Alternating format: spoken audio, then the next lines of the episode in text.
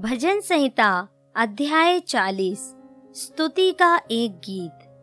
मैं धीरज से यहोवा की बाट जोहता रहा और उसने मेरी ओर झुककर मेरी दुहाई सुनी।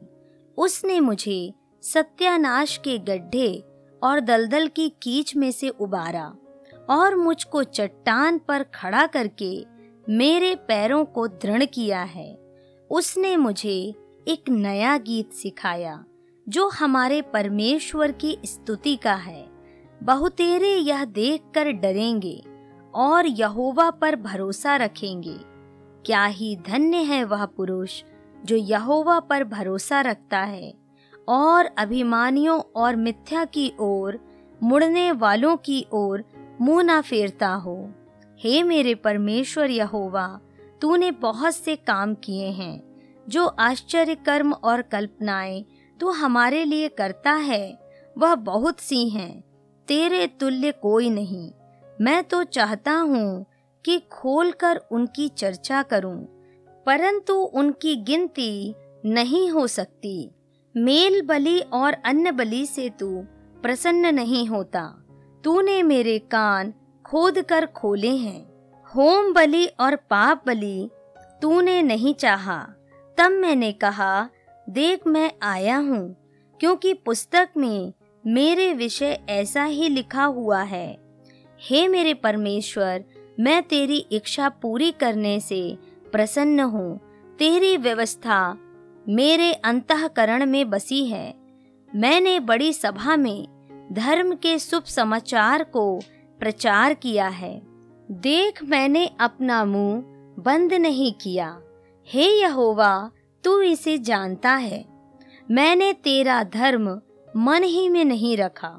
मैंने तेरी सच्चाई और तेरे किए हुए उद्धार की चर्चा की है। मैंने तेरी करुणा और सत्यता बड़ी सभा से गुप्त नहीं रखी।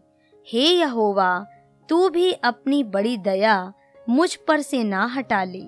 तेरी करुणा और सत्यता से निरंतर मेरी रक्षा होती रहे।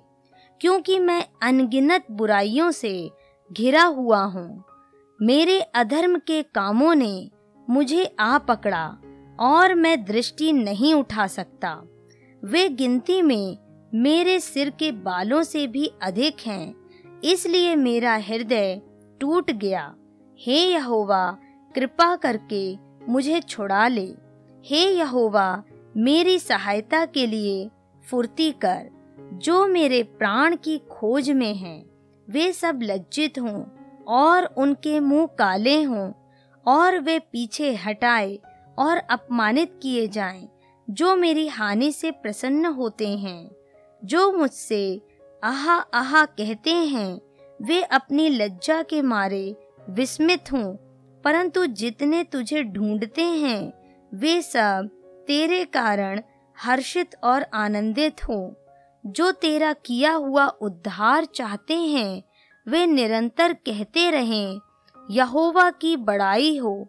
मैं तो दीन और दरिद्र हूँ तो भी प्रभु मेरी चिंता करता है।